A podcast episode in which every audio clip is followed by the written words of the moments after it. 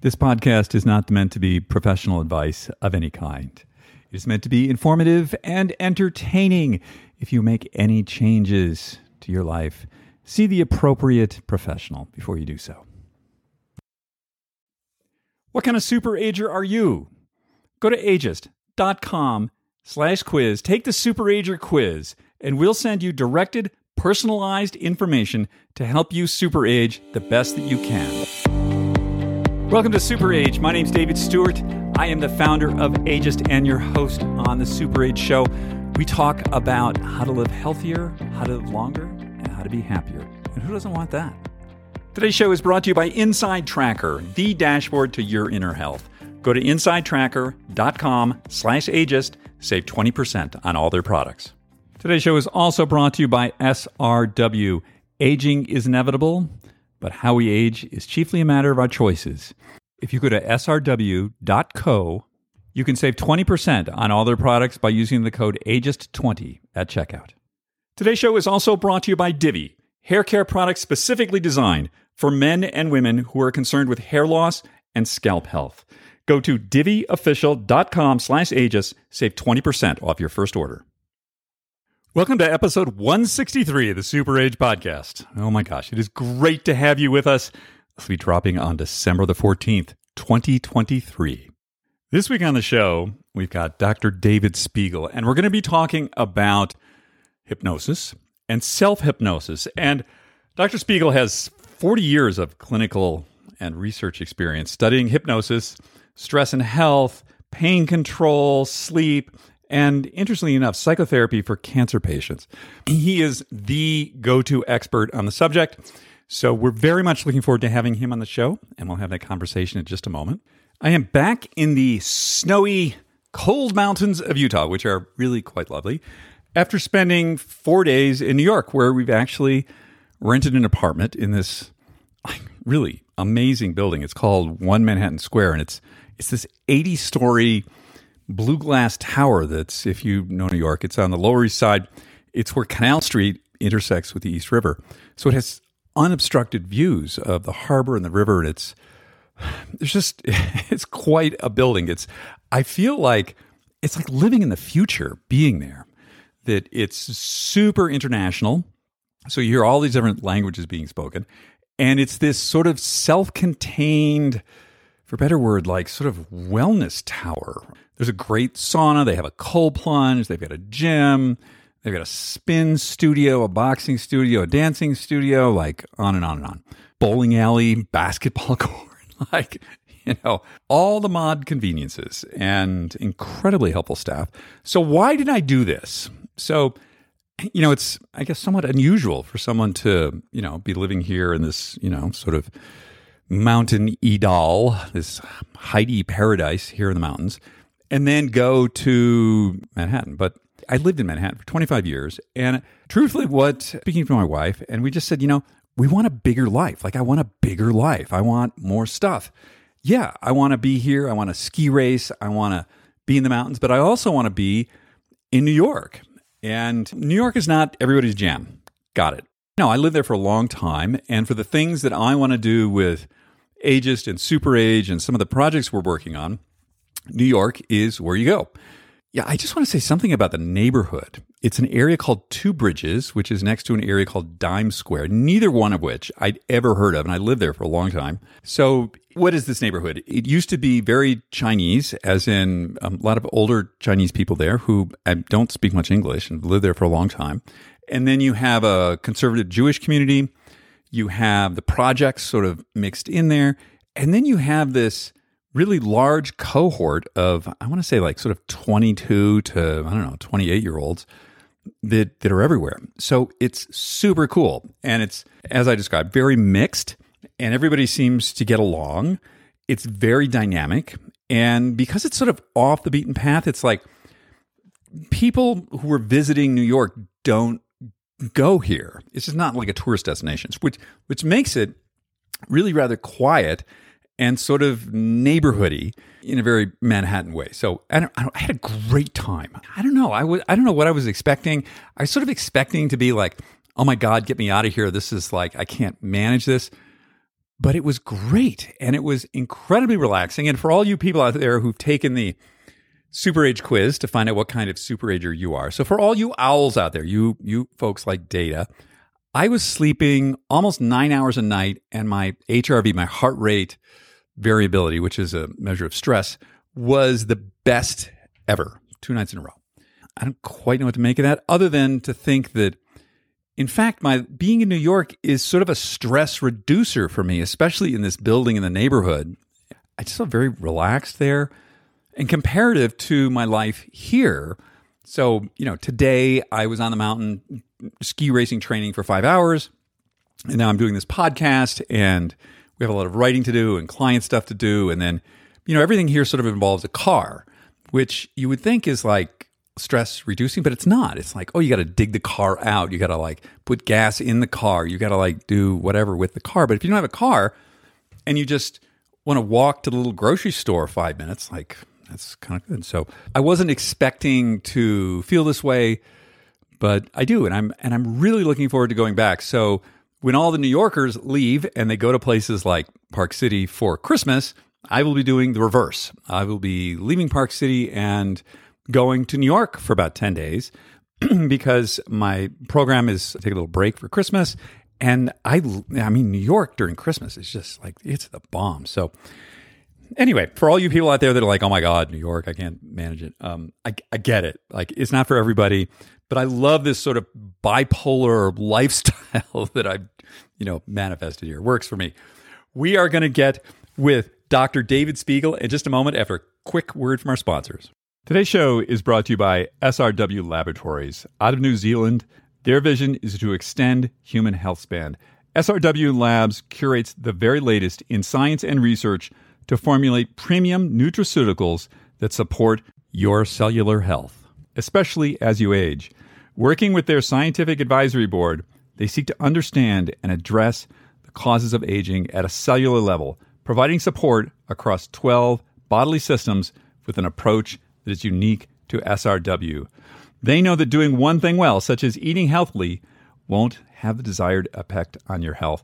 This is why SRW seeks to educate people on the factors that influence aging and, more importantly, biological age.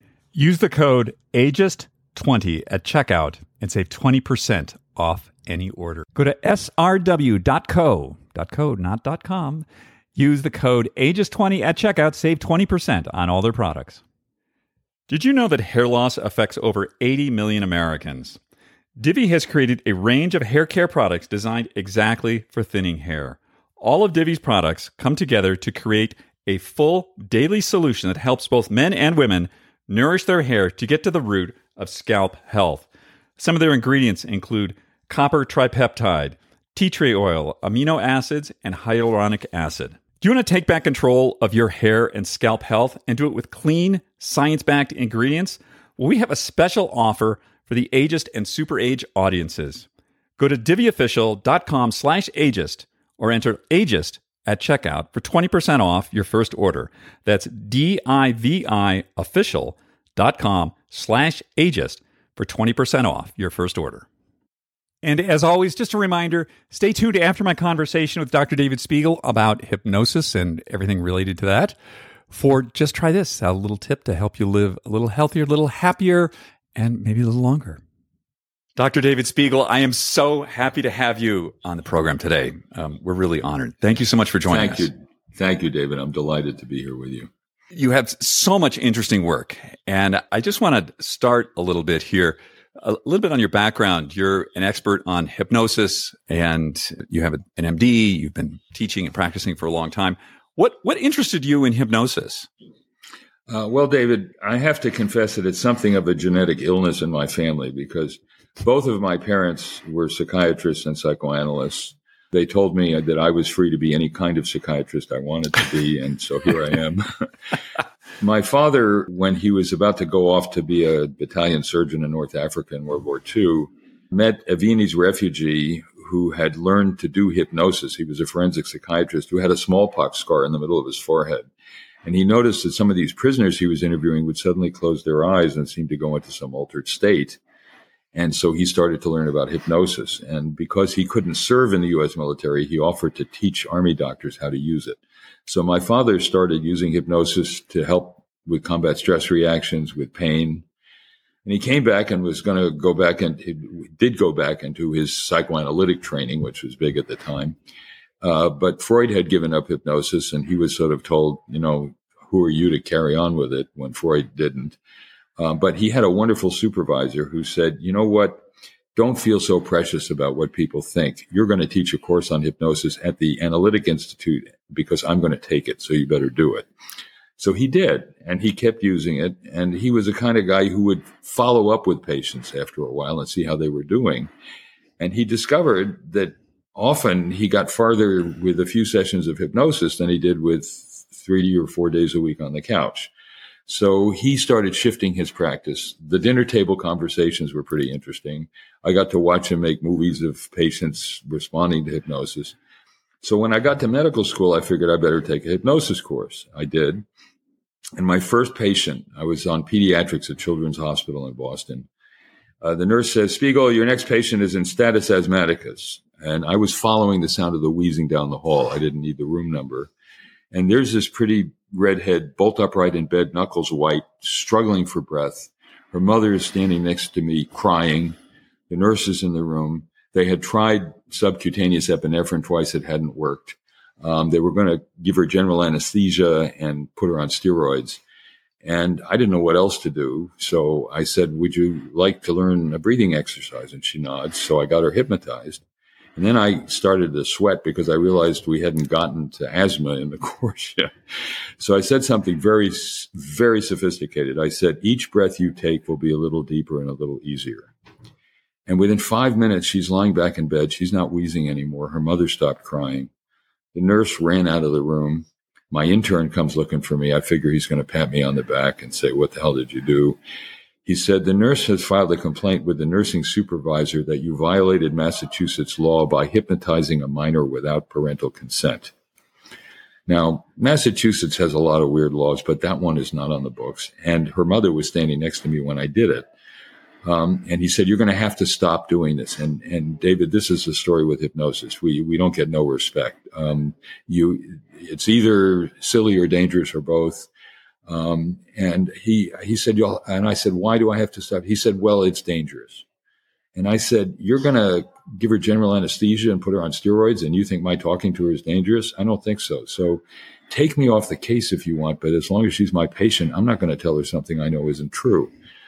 So he stomped off and they had a council of war among the intern, the resident, the chief resident, the attending. And they came back on Monday with a radical idea. They said, let's ask the patient. I don't think they'd ever done that before.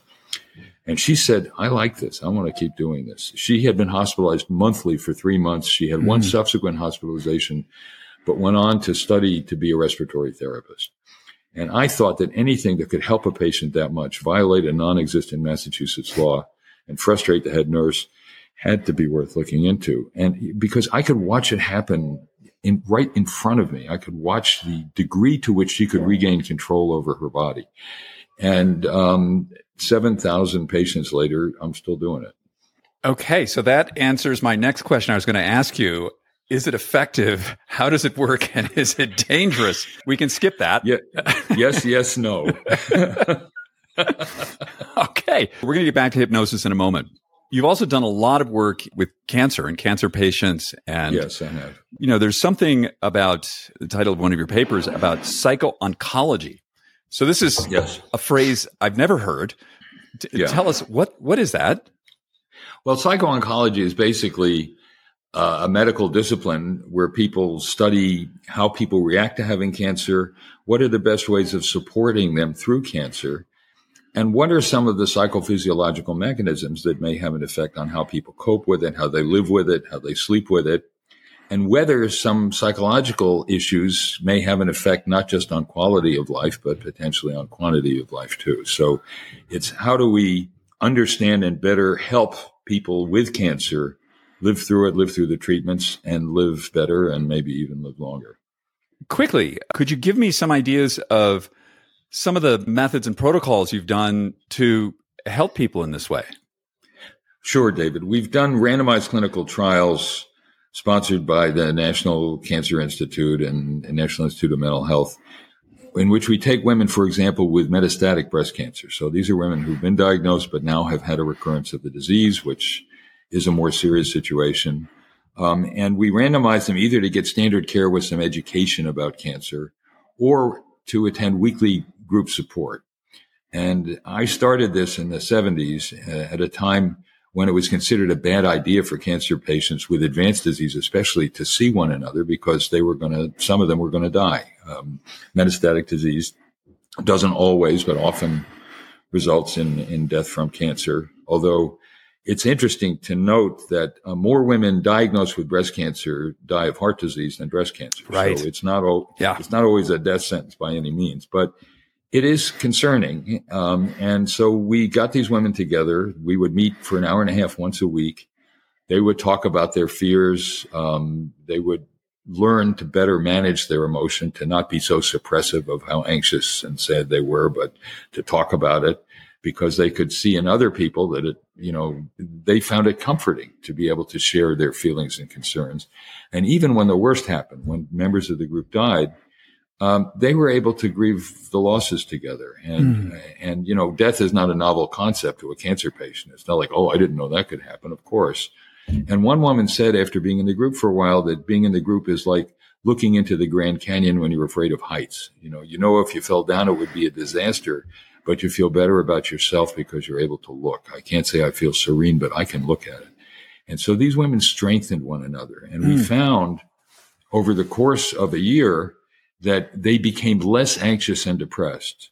Just being able to face it. They could see in other women in the group things they couldn't see in themselves. You know, they would feel like I'm weak and too frightened and all this. And they would say, she's dealing with it the way I am. And I don't see her as weak or too frightened. I see her as coping well. And they felt less alone with it uh, than they did before. So we found that over time in randomized clinical trial, the women in the support group were less anxious, less depressed, had less pain than the control group. They learned to control their pain with self hypnosis so that a new pain in their chest didn't automatically mean to them that their disease was progressing. It meant they needed to do something to control the pain, and they did. So they had half the pain. And in our original study that we published in the Lancet, we found that the women randomized to support groups actually lived longer than the control patients by an average of a year and a half. It was no cure for cancer, but they lived longer. And there have been a number of studies. Some support that finding, others don't. But the overall studies indicate that good emotional support can actually enhance survival with uh, with cancer, um, which is surprising, but not that surprising. There was a a study from out of the Dana Farber Cancer Center published in the Journal of the National Cancer, uh, no, uh, Journal of Clinical Oncology, showing that all in all, married cancer patients live four months longer than unmarried cancer patients. And this is like a study of 700,000 cancer patients in the US. Um, so, um, and so it, this is psycho-oncology. This is the fact that what's going on in your head has an effect on your body. It can help you live better if you handle it better, and maybe it even will help you live longer are we willing to make the other side of that, saying that increased anxiety increases disease progression and mortality? We think it can. So one of the other things we did is some psychoneuroendocrinology. So we looked at stress response systems in cancer patients. And one of our major stress hormones is cortisol. Um, it's a uh, it's a glucocorticoid. It mobilizes glucose into the blood. And we normally have a diurnal rhythm of cortisol. It's highest for me about now, just after you wake up in the morning and goes down throughout the rest of the day and then rises again at night. Um, and it's very useful. If you need to fight or flee, you want more glucose in your blood so you can do it. On the other hand, if you keep firing off that system when you don't need it, you're expending resources and can do some wear and tear uh, to your body as well. And we found that abnormal patterns of this glucose, uh, glucocorticoid um, cortisol. Uh, if they stay high, the, the pattern gets sort of flat rather than the peak and valley that's normal. Um, that that actually is a predictor of shorter survival. So the answer is yes. Uh, a maladaptive stress response can potentially hasten disease progression, whereas a good one potentially can lengthen it. Super interesting, which brings me to some of your other research the intersection of circadian rhythm and its disruption and its implication for, I, believe the research was on breast cancer, folks? Yes, that's correct. That, what did you find there? Right. Um, we found that a disrupted pattern, and part of it I was already referring to the cortisol pattern being disrupted, abnormal circadian pattern of cortisol predicted shorter survival. And this is years later. It isn't like, you know, you know, three days before you die, the pattern's different. This is years uh, before. But the other part of circadian rhythm, David, that's very important is sleep and wakefulness.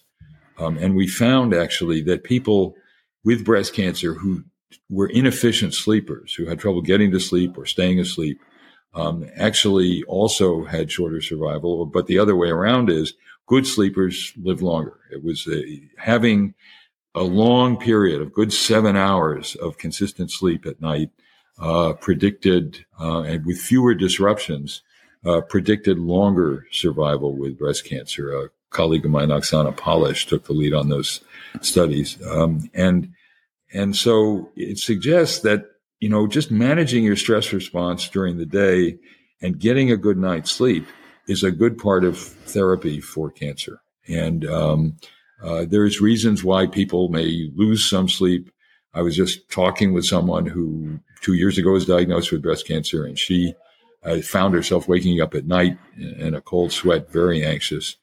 And she actually started using Reverie, our um, our uh, self hypnosis app, and she said, I'm sleeping, you know, I sleep through the night. No meds. I just, I sleep better. So that's, that's good for you psychologically, but you know what? It's good for your body too. Um, good sleep, as you know, exercise during the day and good sleep at night, um, are re- should be a part of everybody's health regimen, but especially cancer patients. So that's what we found. A hundred percent. I mean, I tell people if I don't care how many supplements you're taking, if you're not sleeping, you're sabotaging everything. That's right. That's exactly right. It's good for your brain and good for your body to, to get a good night's sleep. I'm curious about this intersection of um, heightened anxiety, trauma, disease, and then um, reduction of anxiety and possibly addressing past trauma through hypnotism or, or self hypnotism.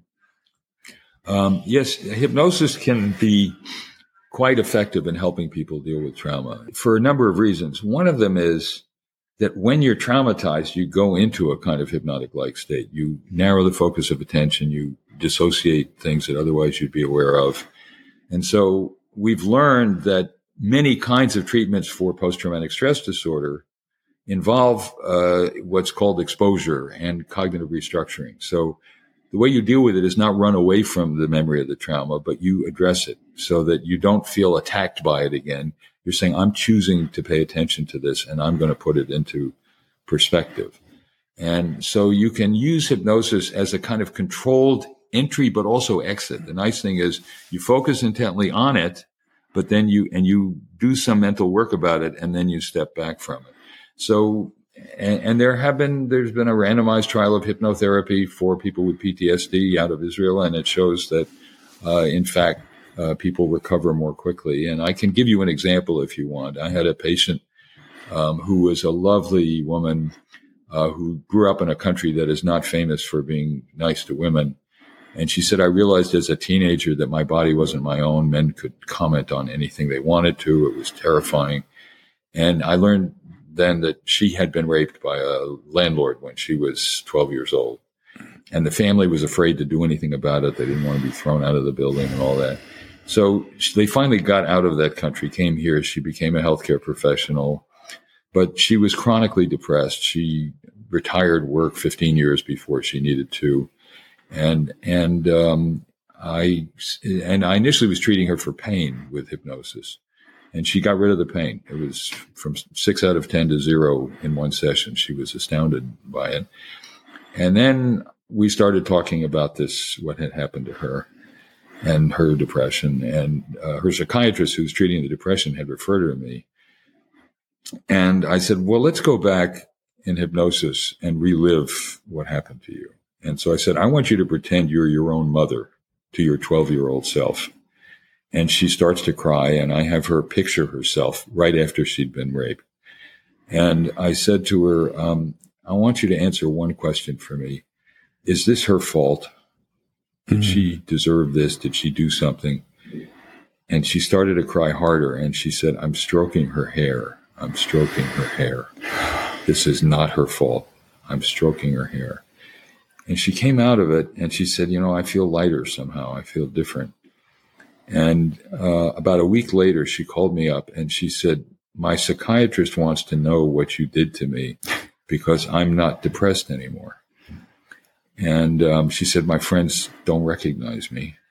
And I just talked to her the other day. It's about eight months. And she said, I've had one or one bad month, but otherwise, I'm a different person. I feel different now. I'm not depressed. And so there are times when you can use states like hypnosis to intensely focus on and work through feelings. And of course, the problem with most sexual assault victims, particularly when they're children, is that they blame themselves for events they didn't control. You know, the worst thing about trauma, about sexual assault, about the horrific things we've seen happen in Israel is it's not pain, it's not fear, it's helplessness. You're made into an object, and we hate that. You agency is taken away from you. And so many children, especially who don't understand independent causation, figure if the world is fair, if the world is just, and this terrible thing happened to me, must be something wrong with me that made it happen. So they blame themselves for things they didn't control. And um, so helping people just understand and face that period of helplessness, but see it not as something they deserved, but as something that was imposed on them can be very helpful to them in, in putting trauma into perspective. And hypnosis can be very helpful with that. Oh, this is a powerful story. I'm, well, you worked a lot about respiration and mood, which is yes. something we're going to, we're going to circle back to that in a moment and talk about reverie because there's a lot there. But sure. talk to us about, there's a, a phrase that I came across called cyclic sighing which I, I, guess is a scientific term for something that I commonly do, but explain to people. sure. What What do you guys mean by cyclic sighing? Cyclic sighing. Well, it, it means literally sighing in cycles, and uh, we all sigh. Our, our, our respiratory system is programmed uh, to have a deeper exhalation from time to time. That the deep inhale helps to open up all uh, all parts of the lungs so that you get air circulating in and out, and you don't have some of these little alveoli, these little uh, bubbles in the lung where the oxygen and carbon dioxide transfer happens, sort of remain collapsed so that they don't allow for air exchange. Um, and but after the deep inhale, this slow exhale is important. And part of why it is is, you know, we we're we're used to saying, you know, if you're anxious or tense, take a deep breath. Well, actually, it's the inhale actually tends to increase sympathetic activity because it reduces venous return of blood to the heart. If you think about it, you're lowering pressure in the chest. That's how you bring in more air. And so your heart senses a little bit less blood coming into it.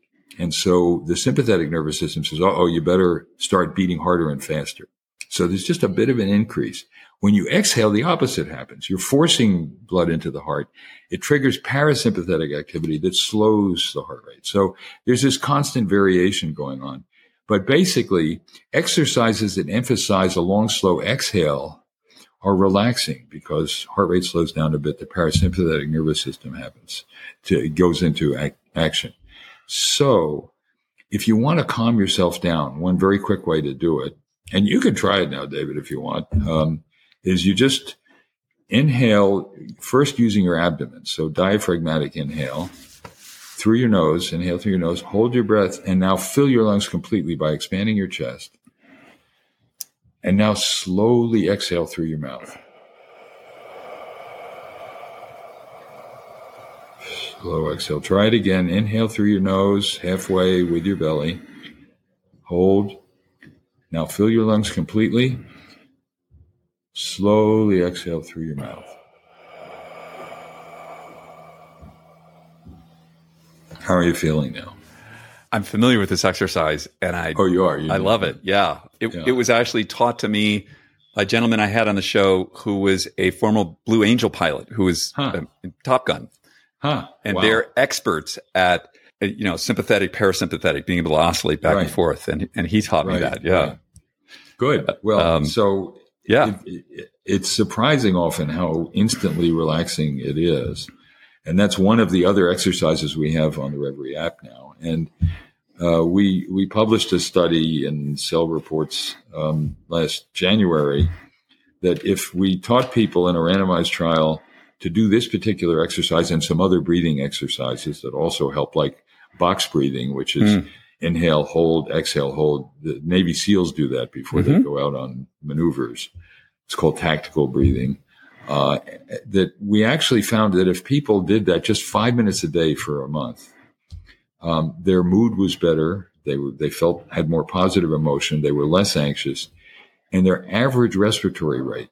So we had a, a whoop strap on them that measures their uh, heart rate and sleep time and respiratory rate.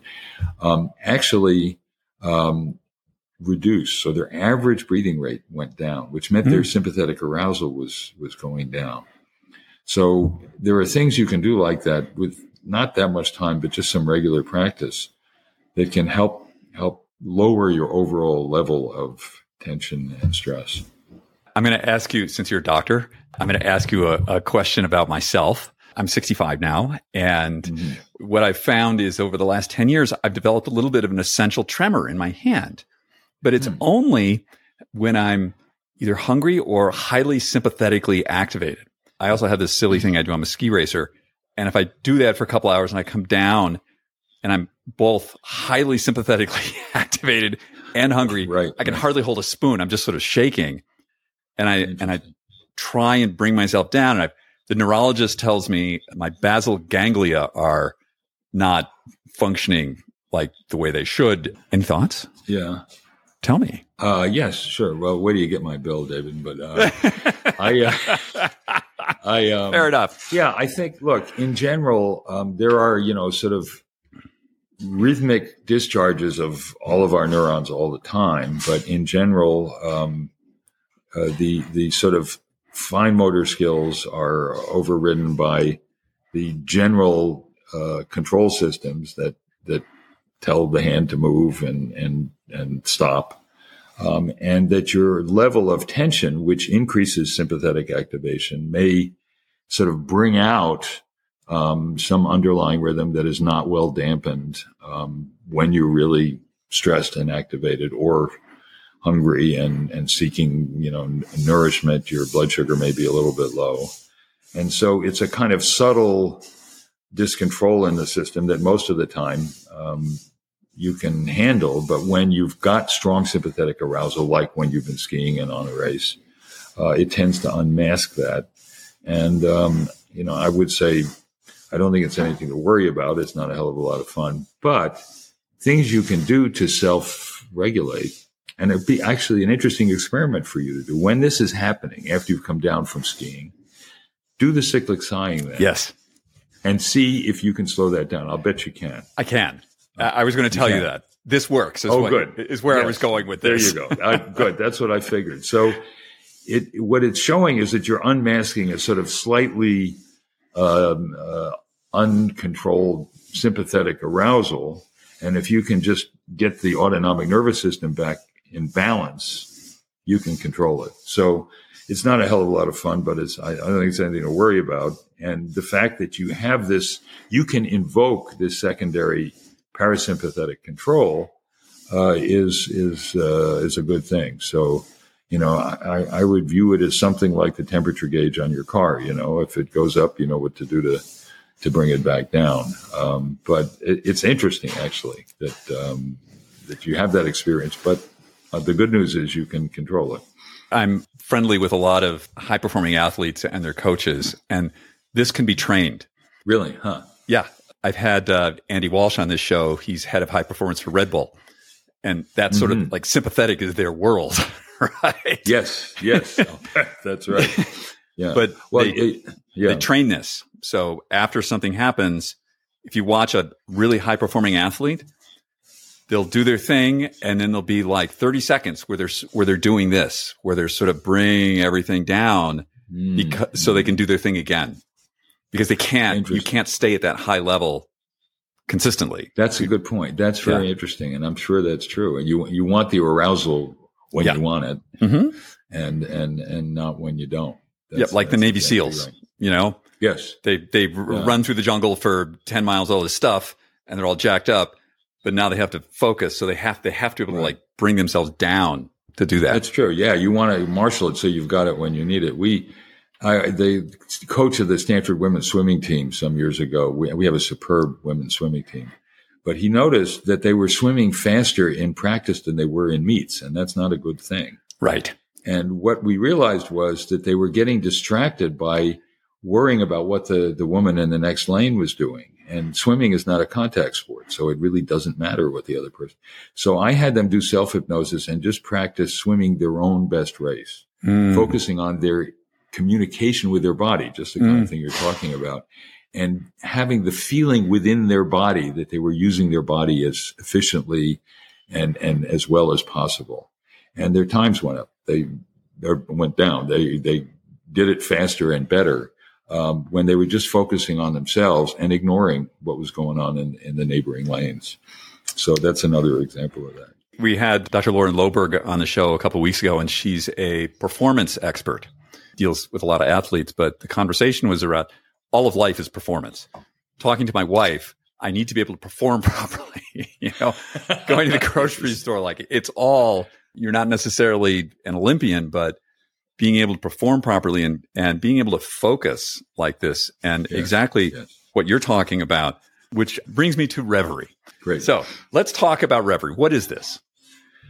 Reveri is a digital interactive hypnosis app. Uh, I decided that, uh, you know, I've treated a lot of patients, about 7,000 in my career, but um, there are a lot more people who can benefit from managing their pain, stress, anxiety, insomnia, bad habits. And I wanted to make what we've learned available. And there are a couple of sort of tricks to it. And one is that all hypnosis is really self hypnosis. So is it possible that people can just do it for themselves when they get the right instructions? And we built Reveri. Uh, Ariel Poler, who's the co-founder of Reveri with me, came up to me after a brain mind summit at Stanford and said, would you like to try and build an app that would do this? And at first, I was a little nervous about it. You know, what would happen if all these people out there were getting hypnotized and I wasn't there watching them? You know, and and but I thought, you know, why not? Because you don't. I don't really hypnotize people. I teach them how to use their own hypnotic ability, and so why can't people? Why shouldn't people be able to do that? But I wanted it to be as much like the experience in my office as I could. And that meant interaction. So, you know, I give some instructions. I see how they're responding. I ask them and then I make decisions about what to do next. So I wanted it to be like that. And he said, well, you know, Amazon's Alexa is making this, you know, sp- interactive speech platform available. They want more people to use it. Should we try? Let me build you one. So we worked on that together. We started out helping people to stop smoking and we found that one out of five people just stop smoking using the app right away. So that's about as good as I get when people are sitting in my office and I'm doing it. And it's about as good as you get using Varenicline or bupropion or nicotine patches as an alternative. So we began to see, you know, it could work. But the app, it was a little clunky. And so we decided we hired some great engineers, built up a little company, and we've got our own app now that works very smoothly and and helps people get to sleep, get back to sleep, control their pain. You know, I noticed uh, you had a doctor on the show, Afton Hassett, yes, who talked about um, pain control mm-hmm. and um, that that pain is in part, you know, the way I like to say it is the strain and pain lies mainly in the brain. That mm-hmm. that people brain is an interpretation of signals that come into the brain, and we found, as many other people have, with hypnosis, um, that you can control pain perception. You can make it worse. You can make it better, mostly better. Um, and he talked about how the default mode talks with the salience network. Those are exactly parts of the brain that hypnosis alters. Mm. So we found when we hypnotize people um, that uh, they can uh, turn down activity in the in the salience network, the dorsal anterior cingulate. Uh, they can disconnect from the default mode network. So when they're engaged in the hypnotic things, they turn down activity in the default mode, and they reinterpret pain signals. So we find that uh, about three out of four of the people who use it find within 12 minutes that they've been able to reduce their pain. And so we, are viewing this as a way of helping people with stress, with pain, with bad habits, um, and a number of other everyday problems people live with that Reveri can help them do it. Uh, and it's safe and effective. And, uh, you know, if you consider, David, the effect that, um, you know, pharma like Purdue Pharma have gotten, you know, hundreds of thousands, if not millions of people addicted to opioids. And that last year, 82,000 Americans died of opioid overdoses in the U.S. They're expecting, CDC's expecting 111,000 this year. It's horrifying. And, you know, people are scared of hypnosis and they say it's weird or it's dangerous or something. We have not succeeded in killing anybody with hypnosis yet, but millions, hundreds of thousands of people are dying of opioid overdoses. And so the possibility and in fact the reality that you can control your pain uh, using self hypnosis is something everybody ought to try. You know, it won't work for everybody, but it'll work for a lot of people. We're finding with every three out of four people who use it for pain control feel less pain uh, within 12 minutes. And, um, uh, you know, I had a, a, young woman in my office who uh, was seven months pregnant, had bad lower back disease, um, and terrible pain. And she couldn't use drugs because she was pregnant. But the bigger the baby got, the more pain she had. And um, I got her hypnotized. She was quite hypnotizable. Her pain went from seven to three in a few minutes. And she opened her eyes and she looked angry. And I said, What are you angry about? And she said, Why are you the last doctor I got sent to instead of the first? and and so this is something that people can try. And if it works, great, and it often will. And if it doesn't, no harm, no foul. You know. So uh, I encourage people to give Reveri a try. You can download it from uh, the App Store if you have an iOS phone, and from Google Play if you have an Android. Um, and give it a try and see if it helps. We'll put that link in the show notes. And for those that are listening, Reveri is R E V E R I. I went on Reveri, and Great. the first thing that happens is you take a test. Right. are you the right personality type? I'm like A1 personality type for hypnosis. The poet, huh? Yeah. yeah. Although, I, I mentioned Good. earlier, I have a degree in mechanical engineering, but not my personality type. So, are you the kind of guy that gets so caught up in a good movie that you kind of forget you're watching a movie and enter the imagined world? Yes. Mm. There you go.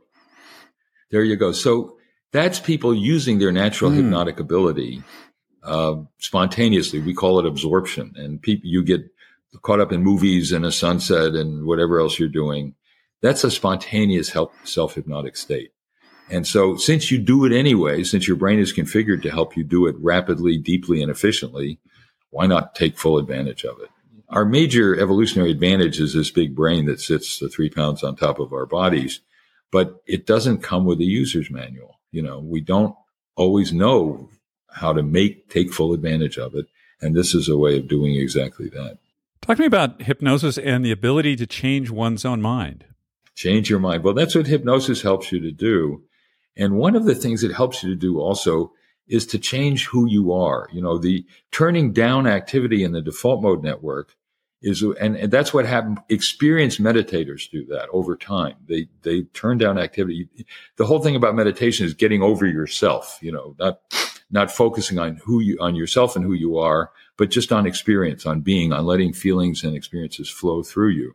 And in hypnosis, you can do that very rapidly. You can just turn down that, you know, that's why the football player will dance like a ballerina in one of those stupid shows is that you can let go of who you think you are or what people think of you and just be something else. And the cool thing about hypnosis is you can surprise yourself by what you can be and become um, if you just try it, see what it feels like, because you're turning down the part of your brain that's sitting there saying, wait a minute, you can't do that. Uh, you've got to be having bad pain now because the doctor told you this is wrong and that's wrong. And instead, just what would it be like if I could actually control that pain? Or for you, if I could control that little tremor, you know, and you can do it. And, and you're being very hypnotizable. It'll be easy for you to do that. Exactly that by managing your overall level of uh, arousal. It's really great learning about hypnosis and like why not try it, right? Because it's so low risk and it seems to be so effective. Right. Right. It helps. And, and we just we get people to focus on what they're for, respecting and protecting their body rather than fighting an urge, which just makes it worse. Um, you know, it's like telling yourself, don't think about purple elephants. You know, are you dying for a smoke? Yes, I am. I think I'll have, no, it's, you focus on your position of respect and protection for your body as if it were a baby. And people can, one out of five stop. Most of the others at least cut down on the amount of cigarettes they're smoking. So yes, it can be very helpful. It's worth a try. David, it's been great having you on the show today. It's really an honor and a pleasure. And congratulations on the launching of the Reveri app. I hope people get to try that. You're most welcome, David. Thank you for having me. Today's show is also brought to you by Inside Tracker, the dashboard to your inner health. I'm a big believer in getting blood tests taken because it's simply the only way to get in depth data about your metabolic factors, your hormones, and the things that inform your immediate and long term health.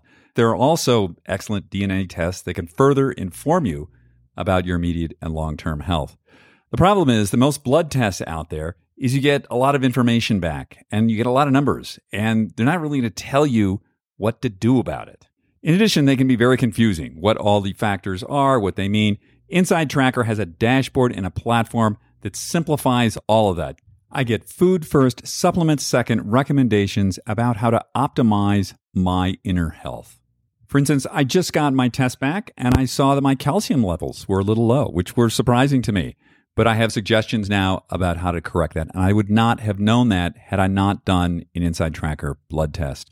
Go to insidetracker.com slash ageist. Save 20% on all their products today. This week on Just Try This, we're going to do something a little different here. This week, it's not going to be about you or about me. It's going to be about someone else. I've been reading these statistics about the exploding suicide rates among young people, among people in their teens and early 20s. And a lot of it is due to loneliness and lack of hope. They feel the world is quite dark. And, you know, I'm sure social media plays a part in this. There's a lot of factors to it. But what is undeniable is these increasing suicide rates and the feeling of hopelessness and depression among younger people. One of the things that some of us who've walked the earth for a little while have is a sense of perspective. I mean, I grew up during the Cuban Missile Crisis, remember Duck and Cover.